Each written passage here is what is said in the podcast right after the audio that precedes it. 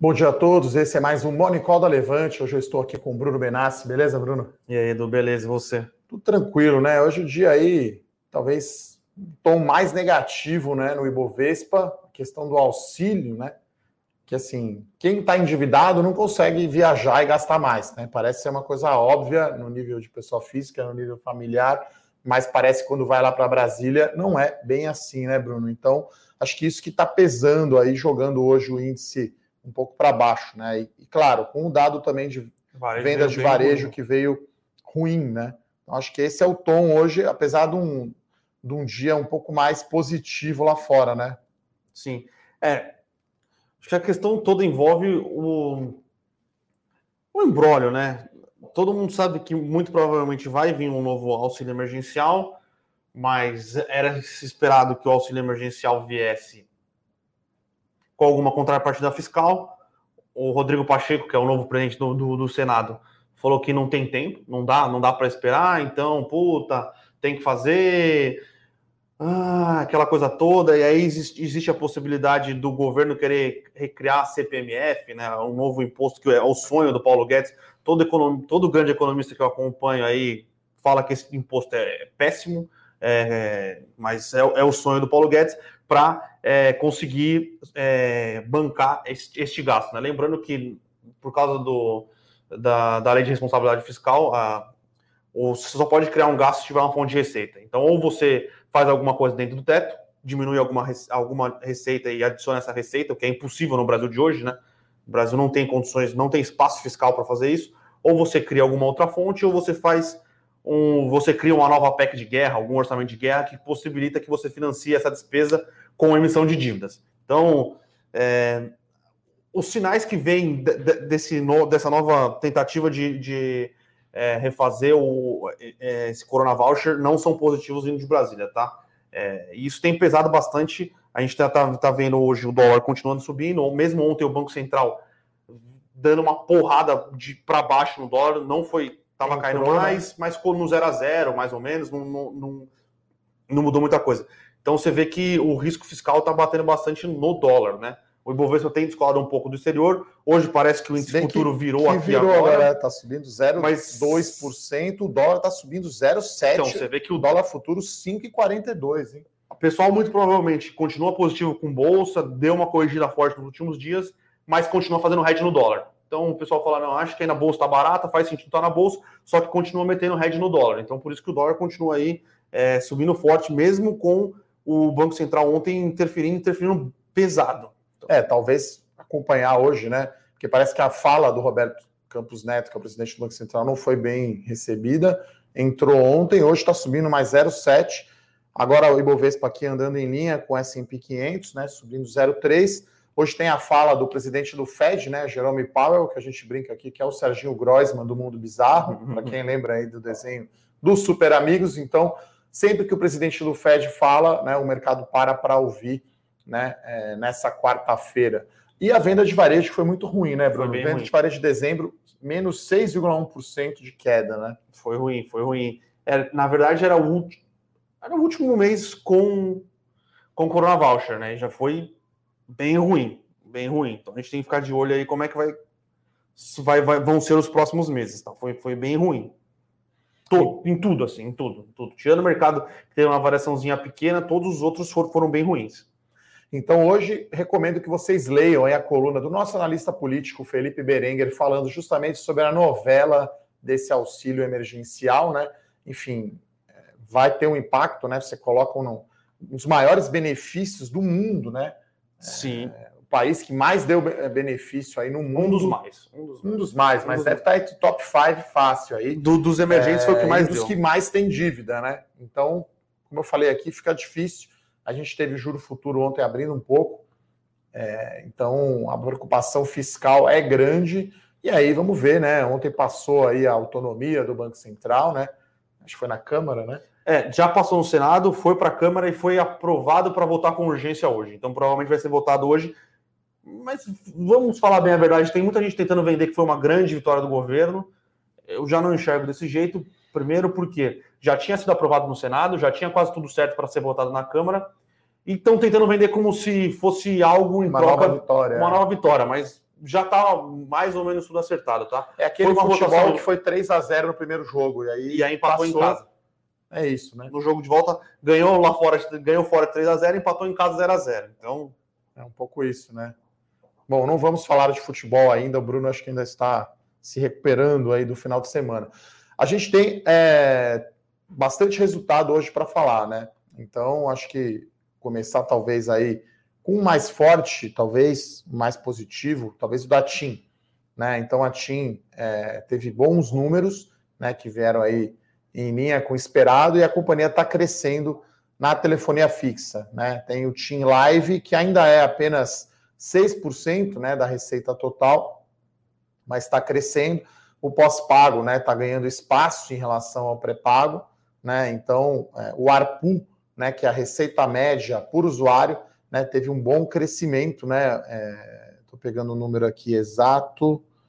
Ah, então, olhando aqui, receita de serviços fixos né, cresceu 8% no trimestre, né, e aí 25% de crescimento no Team Live.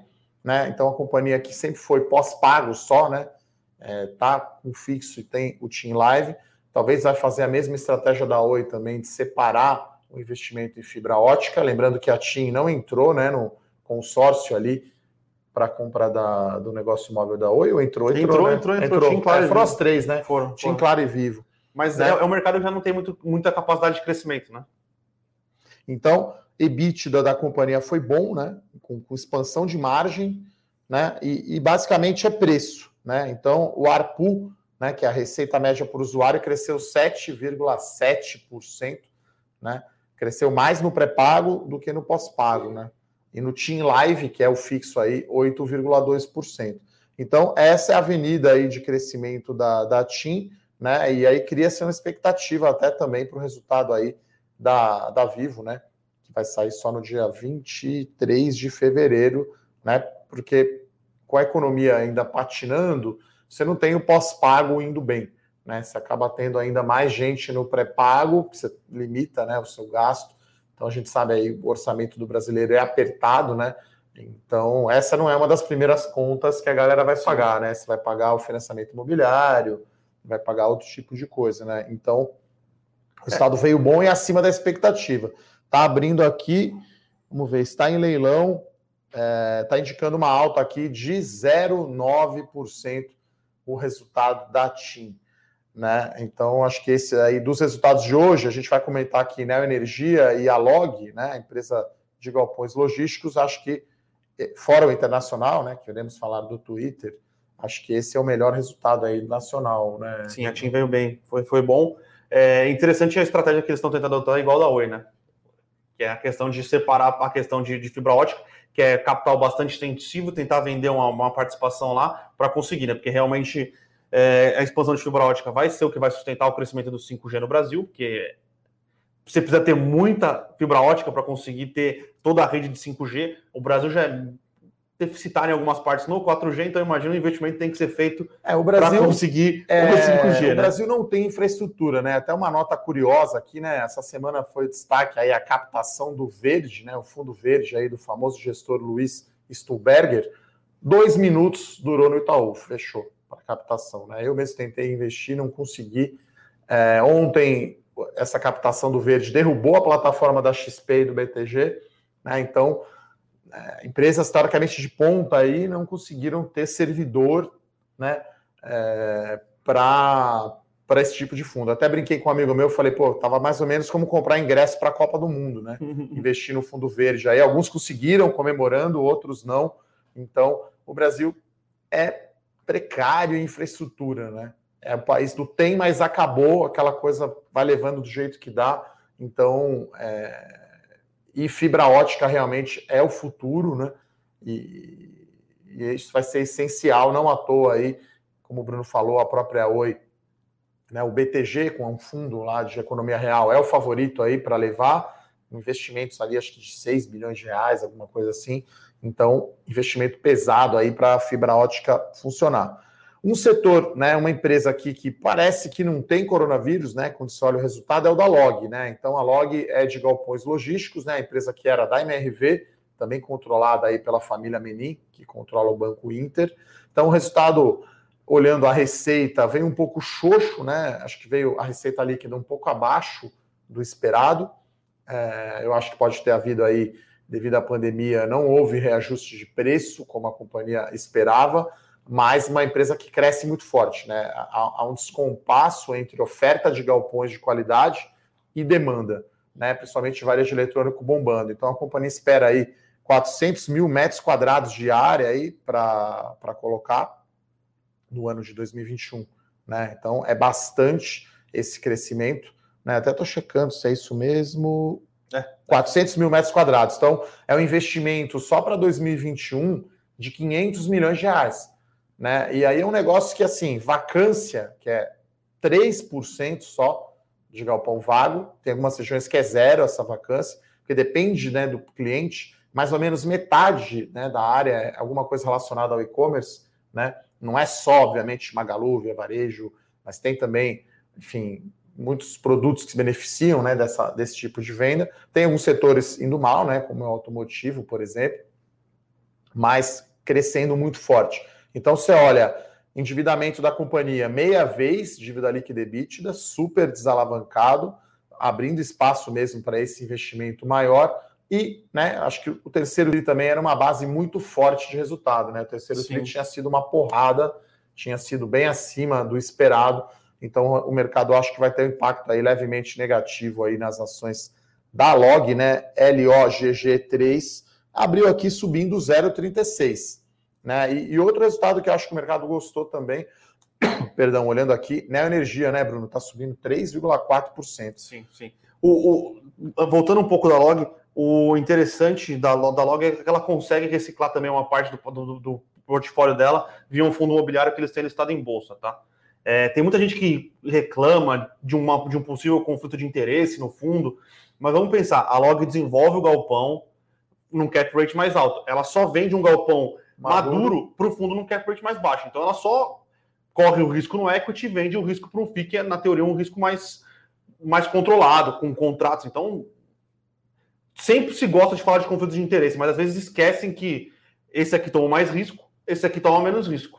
É, e traduzindo um pouco, né, o cap rate que o, o Bruno se refere é um múltiplo, né, o inverso do múltiplo. Então, né, quando você desenvolve, né, você está ainda fazendo o galpão novo, esse múltiplo é mais baixo, portanto o cap rate é mais alto. E aí, quando o galpão está mais maduro, já com vacância pequena e sem muito turnover ali, sem muita mudança, daí o múltiplo fica mais alto, o cap rate mais baixo. E aí a Log tem expertise nisso, né? Então ela fica como consultora, né? Ela tem receita de condomínio, a gente já viu nesse tri aumentar um pouquinho. Tá certo que aí são 36 milhões de receita, é 2 milhões só de, de condomínio, é pouco, mas ela recicla o portfólio e ela tem bala na agulha para aumentar, né? O projeto dela é ir para 1,4 milhões de, to é, de, toneladas, não, né? De metros quadrados, né? De área é, bruta locável dos galpões. Então, né? Para financiar esse capex aí de 500 milhões de reais, ela pode vender esses galpões maduros. Ela vendeu é, 90 milhões de reais, né? O ano passado, 30 mil metros quadrados de ABL, né? Vendeu mais ou menos a 3.100 né? Então, é, claro que a log também é muito influenciada pela, pela taxa de juros real, né? A IP, o PCA+, ou a NTNB, dias que abre, né? assim como shopping, assim como é, as, as concessões rodoviárias e setor elétrico acaba sofrendo. Né? Curiosamente, aqui a gente falou que a TIM era o mais positivo, virou agora aqui para o negativo. O log está no 0 a 0 mas small cap né, tem menos liquidez. E a energia que está indo muito bem. Né? Então a Neoenergia, uh, porque a Neoenergia teve algumas reversões né, de provisão. Isso é normal né, nesse setor, então a gente olha aqui o lucro líquido uh, sem esses efeitos não recorrentes, se não caixa. Mas você olha o, o, o bottom line ali, o lucro líquido que cresceu bastante né? Vamos pegar aqui alguns números, né? No ano a receita cresceu 10%, né? A Neoenergia é uma empresa de distribuição de energia elétrica, tá, pessoal? Tá uma concessionária, né? Que leva a luz aí para sua empresa Sim. e para sua casa. No ano, o EBITDA, né, que é uma métrica aí de geração de caixa, cresceu 7%, né? E, e aí lucro líquido que deu essa porrada, né? cresceu 38% aí no TRI, porque teve esse item aí não recorrente. E a empresa está reduzindo a sua alavancagem, né? Então, dívida líquida EBITDA caiu de 1,3 para meia vez, né? Em dezembro. Então, seis meses de geração de caixa da companhia pagam a sua dívida. Sim. Então, no fim do dia, isso acaba dando aí uma possibilidade, né? Abre espaço para a companhia pagar dividendos. É claro que ela vai crescer é, bastante é, com, com, novas linhas de transmissão. Né? Lembrando que ela fez, uma, ela fez uma aquisição grande no final é, do ano passado, né? Energia, Central Elétrica de Brasília, né? Então, é, essa, essa, esse acho que é o principal driver, né, Bruno, da, da Neoenergia, né? Sim. Então, são números. Desculpa, tá? A alavancagem foi reduzida de três vezes para 2,85. Né? Eu estava pegando o comentário da Log aqui, desculpa a nossa falha. A Log, que tem meia vez dívida líquida debit da Neoenergia, três vezes, que para nós aqui é um número considerado saudável né? É, para endividamento. Abaixo desse patamar é saudável e agora ela vai focar, como o Bruno disse, nessa aquisição que ela fez, né? Uma, foi feita ali no apagar das luzes de 2020, né? Senão o Estado de Brasília ia quebrar ali, Distrito Federal. Então, é a Eletropaulo lá do, do Distrito Federal, vamos chamar assim, ou a Light, né, para os cariocas aí que estão nos assistindo. É, agora então, a gente tem que ver, é, é uma empresa que conseguiu fazer turnarounds em algumas empresas que ela adquiriu, a gente tem que ver como é que vai ser com a SEB, lembrando que a SEB tem sérios problemas na, na, na qualidade do serviço e a gente tem que ver outro impacto, como é que vai ser a questão da inadimplência. Né? A inadimplência melhorou agora no, nos, últimos, nos últimos meses, mas a gente não sabe como é que vai ser a recuperação do Brasil. Se a, inadimplência voltar a piorar, como foi nos outros trimestres, pode ter algum impacto nas ações da, da, da energia para pro, os próximos meses. É, acho que esse é o risco para qualquer distribuidora de energia, né? Com, com o fim aí dos, talvez, dos benefícios, né? Dos auxílios, pode aumentar a inadimplência, né? Não à toa o Itaú que não é bobo nem nada, né? O seguro morreu de velho lá. Sim. É, colocou uma provisão bem conservadora ali para despesas com crédito, né? Com calote. A gente pode ver na adimplência assim aumentar, né? E, e aí isso pode machucar a, a, a energia, né? Que está com a alavancagem um pouquinho mais alta que fez essa aquisição. Né, os números do TRI em si foram muito positivos, né? O lucro líquido aqui no ano, né? Um crescimento bastante grande, né? 26% de crescimento no ano, no TRI 60% de crescimento. Teve coisas não recorrentes ali, reversões de provisão. Então, acho que é, é que a gente vai olhar aqui para as despesas também, né? Então, ela conseguiu manter aí o seu PMSO, que são os custos pessoal, material, serviços e outros, né? Teve queda né, na inadimplência, voltou a níveis pré-Covid, mas dependendo da economia, dependendo aí do teto de gastos, né? Quer dizer, é um grande C, né? A gente está aqui animado ou não com bolsa, dependendo lá do, das contas públicas, né, Bruno? É. Vamos ver, vamos ver o que vai acontecer. Dependendo do cenário, a gente tem que mudar mais ou menos o time sim, aí, mais ou sim. menos a carteira. E só lembrando, só lembrando não, né? O mercado gostou do resultado da energia, tá? Tá subindo, tá subindo bem aqui hoje. É, tá subindo 5%. Então, Descolado, né? É, Log e a, e a TIM estão caindo.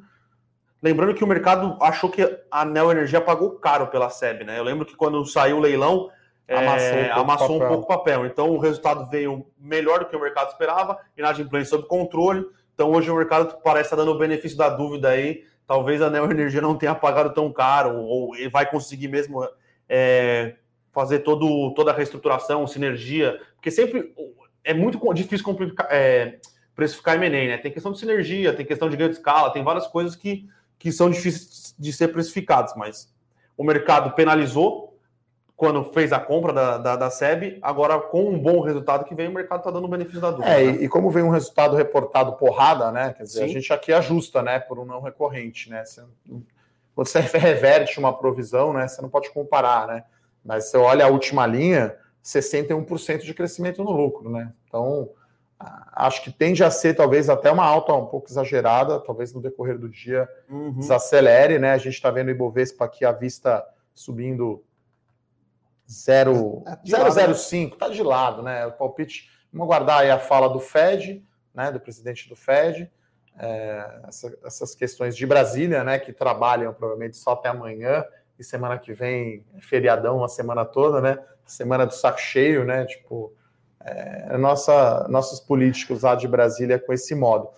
E a gente tem aqui a notícia internacional, né? Do Twitter, né? Até antes de comentar o Twitter, ontem o Fernando Martins e o Pedro Bresser né, fizeram uma live bem interessante né, sobre as techs, né? Analisando aí o resultado das FANGs, né?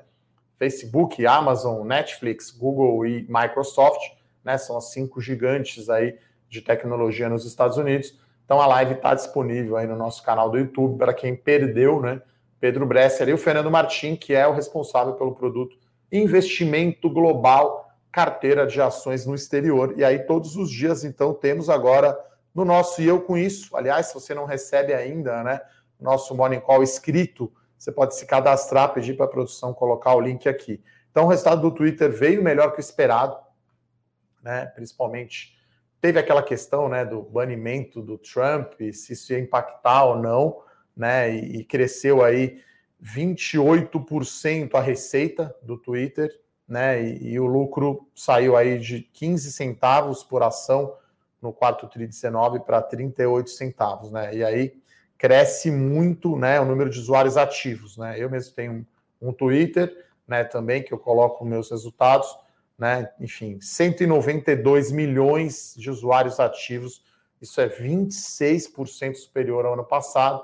Em relação ao terceiro tri, caiu só 2%. Então, esse impacto aí da saída do Trump, né, Bruno, foi Sim. relativamente pequeno.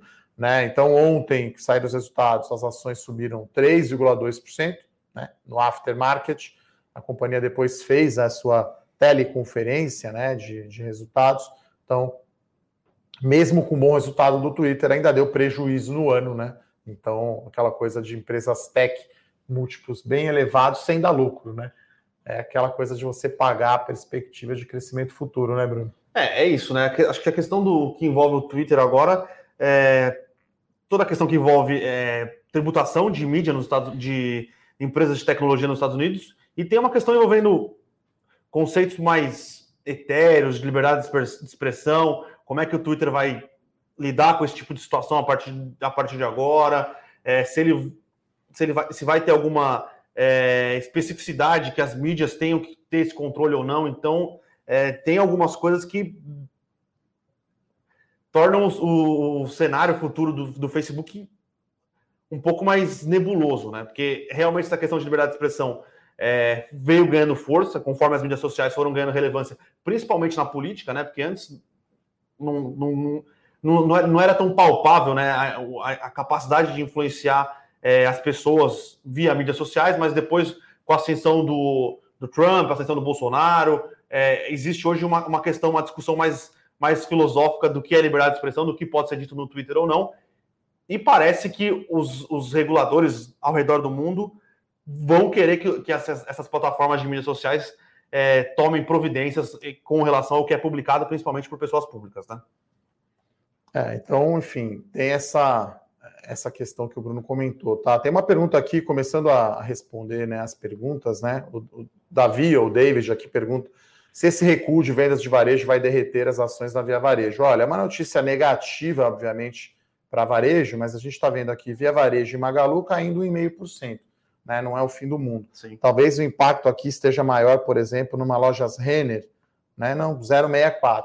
Então, acho que é um. É, é porque a gente não falou aqui, né? Mas você tem uma abertura, né? Quanto que cai o supermercado, quanto, né? Você tem, a gente falou do consolidado, né? Do chamado varejo restrito, que não considera combustíveis e materiais de construção. E depois você tem que ver classe a classe. Então, Davi, não está derretendo, não, Magalu e Via Varejo, né? Que divulgaram aí números bem interessantes aí uh, no Black Friday e do Natal, principalmente, né? Então a expectativa aí do resultado do quarto tri do ano de Magalu, de Via Varejo, deve ser bem positiva, né? Mas a competição é acirrada, né? Você vê que a B2W parece que vai dar frete de graça. Então é uma empresa que nunca deu gerou de caixa, né? E nunca deu lucro, cresceu muito e agora vai talvez queimar mais caixa porque não vai cobrar frete. Né? Pão de Açúcar também anunciou que está com uma empresa de logística agora, anunciou o marketplace no final de 2020 está com uma empresa de logística agora para também conseguir agregar esses valores de, de, de logística integrada para quem vende os produtos dentro do seu marketplace. Então, é, é, é um setor aí que está concorrência pesadíssima. É, tem essa questão do mercado livre, né? Que você tem aí os vendedores que teoricamente não pagam imposto vendendo lá no marketplace. Então, acho que são discussões que serão mais amplas, né? E, enfim, uma hora o governo vai chegar em cima, né? A gente brinca aqui duas certezas na vida, né? Infelizmente, a morte e os impostos. Essas dizem que tem uma terceira aí, mas eu não vou falar. Então, é... morte e impostos, infelizmente, são uma, uma certeza na vida. Uh, a Elisa aqui pergunta do resultado da Clabin, né? Parece assim, esses resultados que saem antes da abertura, a gente tem uma certa dificuldade, né, de acompanhar no detalhe, né? A gente pegou aí log, né, energia e TIM que saíram ontem, né, à noite. Dá tempo de olhar o release da companhia, olhar a nossa projeção, olhar os resultados. Mas a leitura é que o resultado da Clabin foi bom, né? E a Elisa pergunta a, nossa visão, né, para a empresa no longo prazo é boa, né? Eu acho que pela primeira vez na vida, o negócio de papelão do lado está indo bem. Né? Caixas de papelão do lado, que são embalagens né, da, dos produtos, quer dizer, então é um indicador antecedente. Então, a Associação Brasileira de Papelão do Lado, se não me engano, projeta aí acho que entre 5% e 10% de crescimento na expedição de papelão do lado em 2021. Né? Então, com o PIB aí, sei lá, recuperando 3, 3,5%, a gente não sabe exatamente qual vai ser, papelão do lado anda antes então a Clabin se beneficia duplamente, né? Eu acho que a, é, é, ela vai bem com o dólar alto e com o dólar baixo, né? Ou seja, ela tem celulose de mercado, então com o aumento do preço de celulose no mercado internacional, 30, 35% da receita da Clabin é de celulose, se beneficia com o dólar agora a 5,42 e a celulose aumentando o preço, e se beneficia com a retomada do mercado doméstico. Né? Então a companhia tem essa flexibilidade de exportar entre 40% e 50% da sua produção, dependendo do preço dependendo do câmbio. E pela primeira vez o negócio de embalagem está indo muito bem. Né? E a companhia né, abriu o caminho em termos de governança corporativa, né? tirou da frente aquela discussão sobre pagamento de royalty para a família controladora, uh, definiu uma política de dividendos. Então, assim, Clabin é um call mais de longo prazo, né? Uma empresa aí que está no nosso radar aqui para a carteira de dividendos. É... Eu acho que o prazo é mais longo, né? Eu costumo dizer que lá o curto prazo para a Clabin é sete anos, que é o tempo que o eucalipto leva para crescer. Então não é um trimestre que vai fazer bombar, né? Mas eu acho que é uma companhia bem sólida. Tanto Clabin quanto Suzano, eu acho que tem vantagem competitiva no mundo, né? A Suzano é a maior produtora de celulose é, de mercado do mundo, a Clabin é o único fornecedor de cartões da Tetra Pak da América Latina. Né? Então tem uma vantagem aí, tem uma qualidade no seu ativo florestal bastante grande. Então, não à toa, acho que a ação já foi muito bem aí no mês de janeiro, é, e a tendência aí melhor. Acho que tirando da frente essa questão aí da governança, né? Vai ter emissão de ações né, para pagar a empresa que detém o direito dos royalties, né? Para a empresa não pagar mais para a família esse dinheiro. Aí acho que abre o caminho, então as ações estão subindo aqui 1,5%, né? O resultado que foi bom aqui antes do, da abertura. Uh, na Energia diminuiu um pouquinho aqui, está subindo 3,7%, Log TIM caindo 0,5%. Via Varejo aqui está caindo agora apenas 1,1%, né? Então, né, o mercado acaba sempre antecipando, sim, né, Bruno, sim, as más notícias, as boas e as más notícias, né? É, lembrando que Clabin e Suzano têm subido relativamente bem, porque estão conseguindo colocar preço na, na, celulose exportada lá fora, né? A Suzano tem conseguido bastante. Lembrando que a Suzano tem uma, uma, participação de commodity mesmo de celulose maior no seu resultado que a Clabin. E a Clabin tem subido também porque você vê que entrevistas, conversando com o pessoal de e-commerce, está bastante difícil conseguir comprar papelão e embalagem, porque realmente não se esperava o crescimento tão grande do e-commerce e as, não é que não tinha capacidade, né? É porque ninguém esperava realmente essa, essa não, explosão. E, e, tem algo que é característico desse setor que é o seguinte, né? Quando a economia vai mal, tem menos caixa Sim. circulando no mercado, menos, menos captador, menos apara, que é o papel reciclado. Né? Então, com a economia indo, mal, economia indo mal, você tem menos disponibilidade de papel reciclado. Depois, quando a economia vai bem, você vai ter mais caixa e aí cai o preço da para, né? Então, a gente estaria agora no círculo vicioso, ou seja, economia indo mal, né? 2020, né? caiu o PIB, é, com pouca, pouca caixa, pouca disponibilidade de papel reciclado, então pressiona o preço com demanda forte, principalmente por conta do e-commerce. E aí, no decorrer do ano, com mais caixas, né? E aí a gente tem algumas sazonalidades no ano, né? Tem ali no meio do ano as, as caixas para frutas, as caixas para fumo, né? E no fim do ano você tem os pedidos aí de Natal e, e Black Friday. Então ainda vai ficar pressionado talvez a oferta Sim. aí de papelão do lado. Então o que é bom para a companhia, né? Pela primeira vez, né? Eu trabalhei lá há muito tempo, né? Trabalhei lá de 2000 a 2007. É nunca conseguiu, nunca teve um pricing power assim para aumentar preço, né? E a Clabin também comprou, né, a participação da International Paper, então consolidou a sua liderança, né, bem maior aí que o segundo colocado no mercado de papelão, né? Então tá super bem aí em embalagens e tá nesse momento bom de preço de celulose em alta. Então a companhia que vinha de uma alavancagem alta está reduzindo a alavancagem. Sim. É que a Clabin está sempre pensando lá na frente, né? Eles têm já um outro projeto. Puma 2. Que é fazer um craftliner branco, né? Que não existe no mundo, né?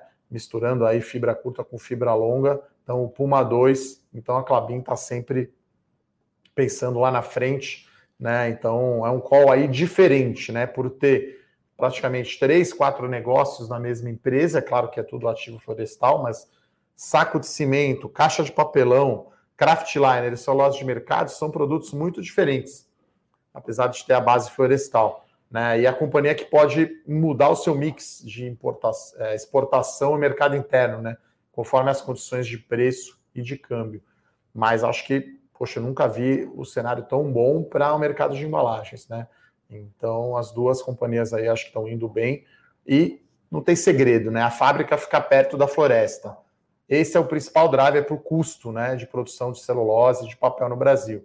Então, se a floresta produz muita árvore, né, cresce muito, né, tem produtividade, e você tem a fábrica perto, vai ser o custo baixo. E aí não tem nenhum player no mundo que tenha um custo tão baixo quanto a Suzano e celulose de mercado, né, e quanto a Clabinha aí de papel. Então, enfim, por um longuíssimo prazo aí, Elisa, para sua filha, para o seu filho aí, uhum é um excelente call aí, Suzano e Clabin.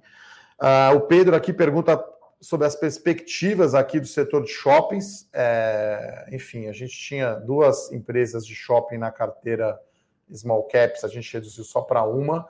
É, eu acho que é um setor que está sofrendo ainda bastante né, com essa volta, né, porque tem as iniciativas de e-commerce, né, Bruno? Mas você tem praça de alimentação, você tem cinema, você tem lojas de roupas, né?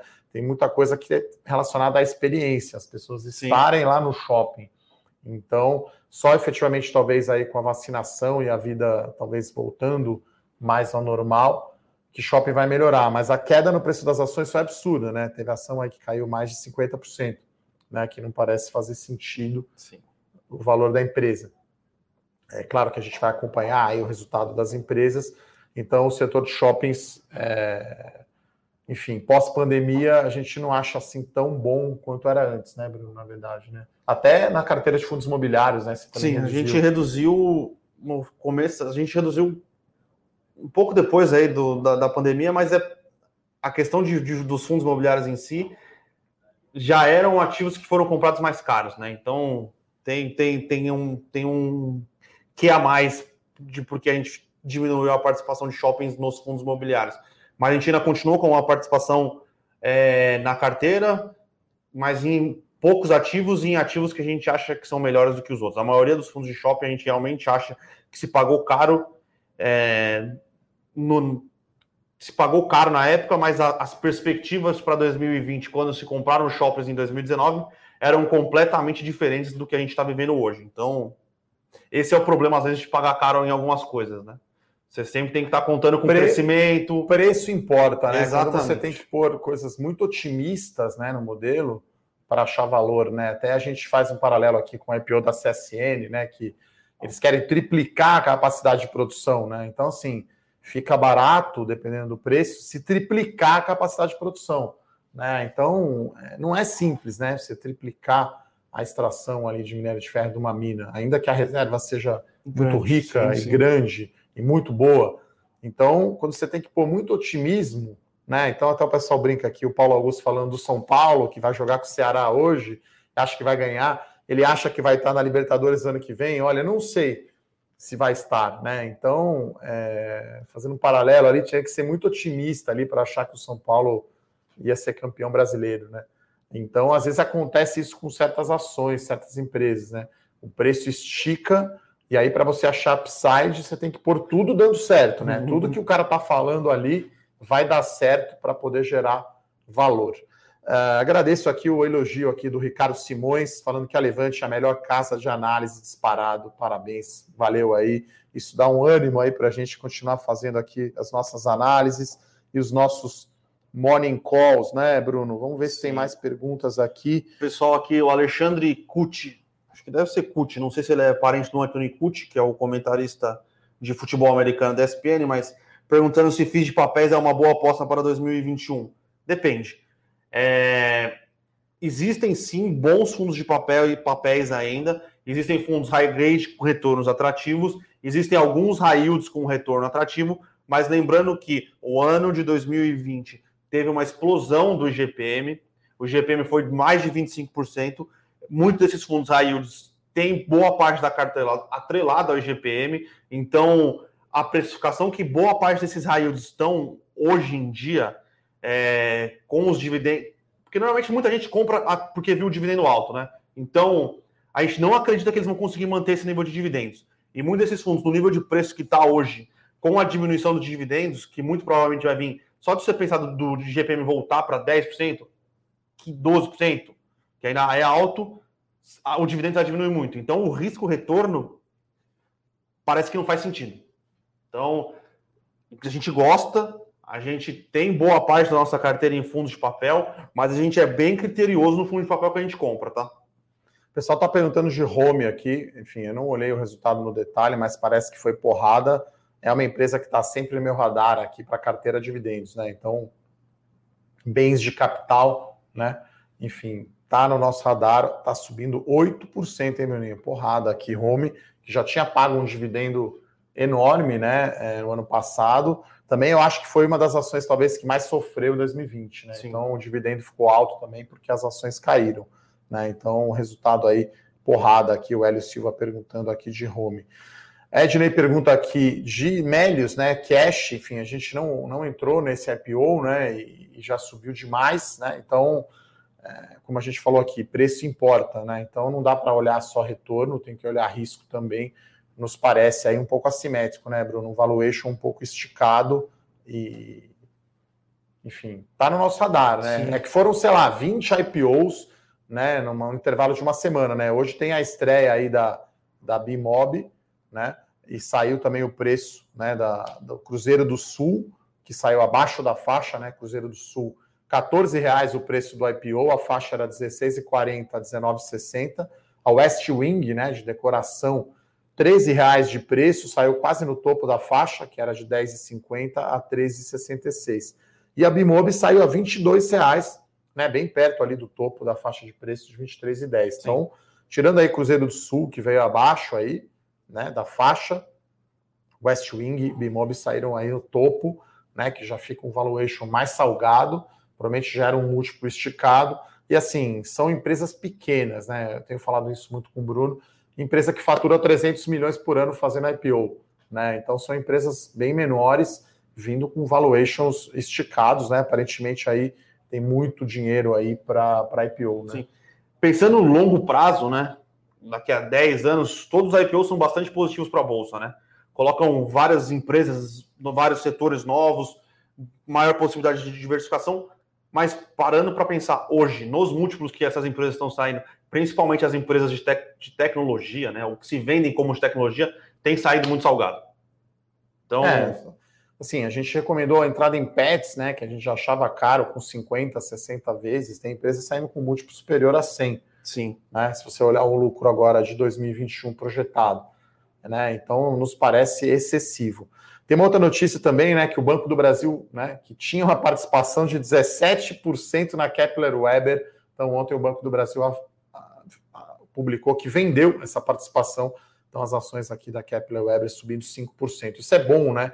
17% aí, não sei quem foram os compradores, né? Se foi fatiado ou se foi um fundo só. Em breve a gente vai saber, né? Sempre que uma empresa tem, uma empresa ou um fundo tem mais de 5% de ações né, do capital, é obrigado a informar. Sim. Então, isso é bom, né? Se for picado, que aumenta aí o free float, que é o percentual de ações em circulação. O home aqui está porrando absurdamente, subindo é. 10%. Teve resultado de aéreos ontem também, e pelo visto a gente não olhou, tá?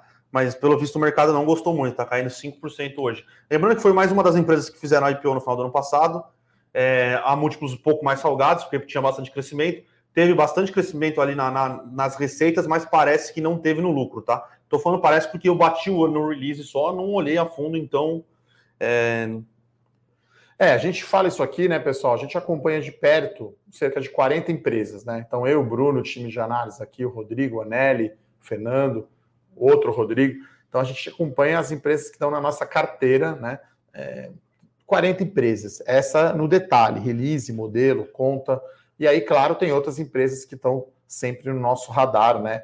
Para olhar, tá? Então, olhando aqui as ações da Home, né, chegaram a cair 45% aí no ano de 2020, agora estão em alta, né, nos últimos 12 meses, né? Então, recuperou é, as ações da Home e pagando um dividendo alto, né? É, então, empresas aí que estão no nosso radar. Vamos ver se tem mais uma pergunta aí, Bruno, que já está dando quase o primeiro tempo aí do futebol, né? Agradecer aqui a nossa audiência, né? Todas as perguntas.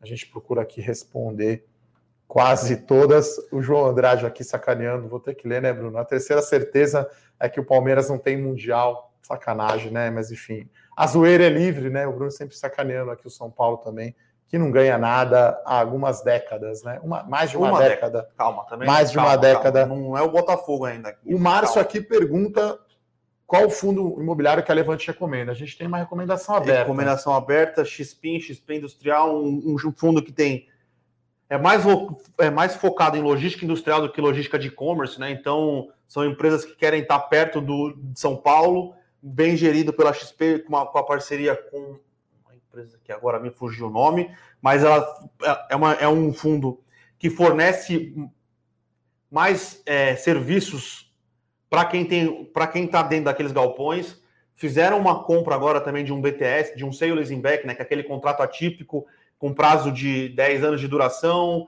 que se a empresa é, sair ou quiser é, sair do, da, da, propriedade, tem multa, tudo. Então, é, a gente tem esse fundo recomendado. É um fundo que a gente acha que tem, principalmente pela parceria da XP com a empresa que toca os galpões, tem bastante é, agrega bastante valor para quem está dentro do, do, dos, do, dos galpões, então é um fundo que a gente acha que para 2021 tem tudo para dar certo, tá? O Wellington aqui pergunta da São Martinho, falando que ninguém fala, né? O resultado veio forte, tá? Então, o setor agro aí no Brasil é muito forte, né? Então, São Martinho, SLC, a fusão da, da, da Raizen, né? Da COSAN com a Biosev.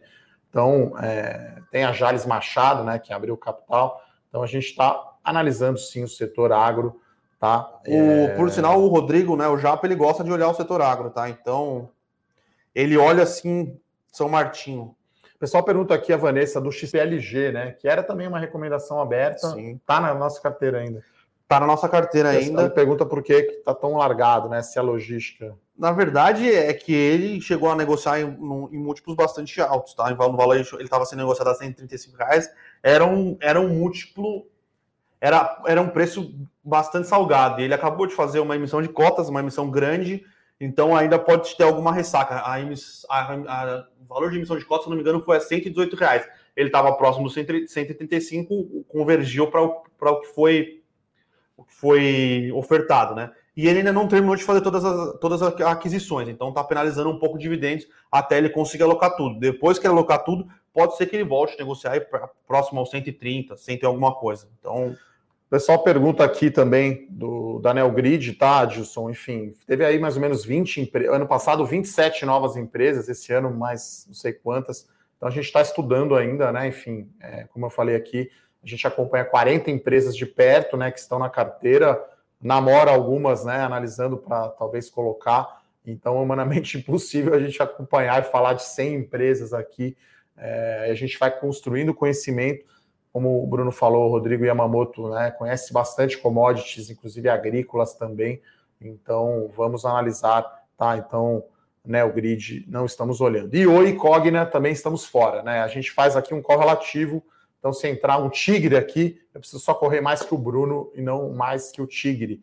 Então, Cogna e RB, Oi, né? Oi acho que é mais porque é evento, né? Oi acho que até agora está muito melhor do que Cogna e RB. Sim. Mas é um call de evento, né? BTG vai comprar, que preço que vai ser. Acho que depois que a Oi ficar uma empresa de fibra ótica redondinha ali, acho que aí é de, né, sair da recuperação judicial, reduzir o endividamento, daí acho que ela vai, né, é, como eu vou dizer, meet the criteria, né, vai, vai, vai se adequar aos critérios aqui que a gente tem, né, fundamentalistas para uma ação entrar na carteira, né, porque não é assim um pastel, fala aí da empresa tal, quer dizer, o prospecto tem mil páginas, né, um IPO, você tem que ler o resultado, você tem que entender o setor, tem que fazer o valuation, então é um trabalho aí às vezes alguns meses para a gente entender a fundo, né, Bruno, um papel, uma empresa. Né? E lembrando que são setores que não tinha na bolsa, então são setores que a gente está montando conhecimento para conseguir acompanhar melhor. Se fosse 15 empresas de construção civil saindo, a gente conseguiria cobrir, porque Fácil. aí o Guima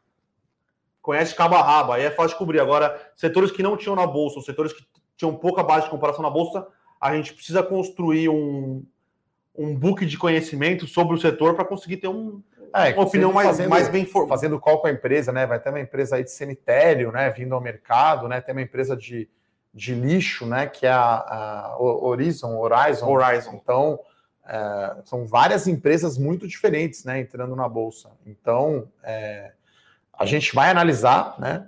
E, e acho que assim, o IPO, né, pessoal, não existe uma carteira de IPOs, tá? Então, inclusive, se você perguntar para os fundos né, de investimento, alguns IPOs que eles entram, outros eles passam e até as assets, né, até as gestoras de recurso acabaram não tendo capacidade de analisar tudo, né? A gente teve aí 10, 15 ofertas sendo precificadas no intervalo de 10 dias para pegar essa janela aí do carnaval, né? Sim. Então, é, a gente escolhe os setores que a gente gosta mais, que a gente entende, e as empresas que fazem sentido para depois entrar na nossa carteira. Então, né, o Grid, a Aeres, enfim, não está né, em nenhuma das nossas carteiras, mas podem vir estar, né? Tudo uma questão de preço e da gente achar valor, né, Bruno, nas Sim, empresas. Né? Exato. Né? Então, é, é, isso é uma coisa boa, eu acho, para o mercado brasileiro. A gente tem mais empresas, mais setores. E aí as empresas também, né? IPO, a gente sempre entra também na carteira com uma participação menor, né? Porque a empresa ainda tem tem que comprovar o histórico de comunicação com o mercado, tem que fazer o release, né? Porque às vezes a empresa faz o IPO, né, Bruno? Não tem nem área de RI ainda, né? De relações com investidores. Né? Precisa ter alguém lá na empresa para você, para ver uma apresentação corporativa. Esses dias eu entrei lá na Ambipar, por exemplo, que é uma empresa recente, não tem uma apresentação corporativa no site. Né? Então, é, acho que isso é muito importante, né? Esse trabalho, eu já fui é, RI também, de falar com os analistas, inclusive algumas empresas atendendo pessoas físicas e atendendo casos de análise independente. Né? Acho que isso é outra coisa que está mudando no Brasil. Então, acho que esse é o panorama geral, né, Bruno? Vamos ver aqui, já deu já quase 50 minutos aqui do call, então o nosso Ibovespa está subindo, caindo 0,13, virou, Petrobras virou para queda, ainda está pegando mal essa questão da política de preço. Sim. A Vale está subindo 1% com a alta do minério. Das empresas que a gente falou aqui, Home está bombando 10% de alta, né? Energia 3,3%, Log caindo 2,3%. Né, pessoal? Então é isso. Gostaria de agradecer aqui a presença do Bruno nesse Morning Call. Sempre a gente aqui batendo papo aqui de alto nível. Obrigado pelos elogios, pela participação de todos. Até amanhã. Um abraço. Valeu, Valeu pessoal. Tchau, tchau.